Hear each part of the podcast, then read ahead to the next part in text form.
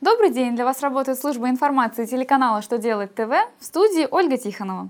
В этом выпуске вы узнаете, можно ли применить нулевую ставку НДС к экспорту товаров, отправляемых почтой, какую систему отбора мигрантов хотят ввести в России, как юрлиц предлагают наказывать за взятки. Итак, о самом главном по порядку.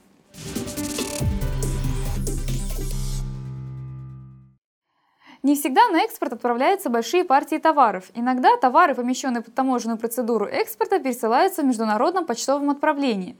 Можно ли применить к ним нулевую ставку НДС? По мнению Минфина, для подтверждения ставки 0 необходимо четко соблюдать условия, установленные налоговым кодексом.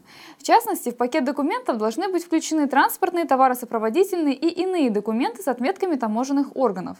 Именно отметки таможенных органов подтверждают вывоз товара за пределы Российской Федерации.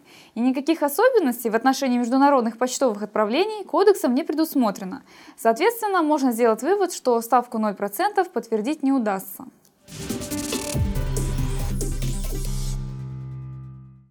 На портале проектов нормативных актов на обсуждение находится проект правительственного постановления о бальной системе отбора желающих получить разрешение на постоянное проживание в России. На право получения разрешения на постоянное место жительства будет влиять возраст, образование, уровень знания русского языка, стаж работы по специальности в России, предпринимательская деятельность, а также наличие близких родственников граждан РФ и российского жилья в собственности.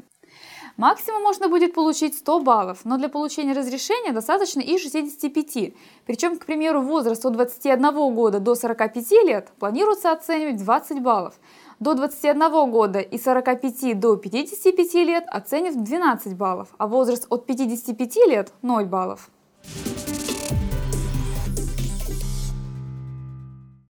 В Госдуму внесен законопроект, позволяющий наказывать юридических лиц за дачу взятки за границей.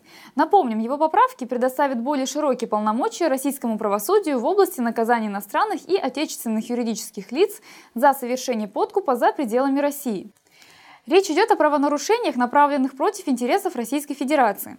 В документе говорится, что отвечать перед Российской Федерацией за подкуп придется тем компаниям, которых не привлекли к уголовной или административной ответственности в иностранном государстве.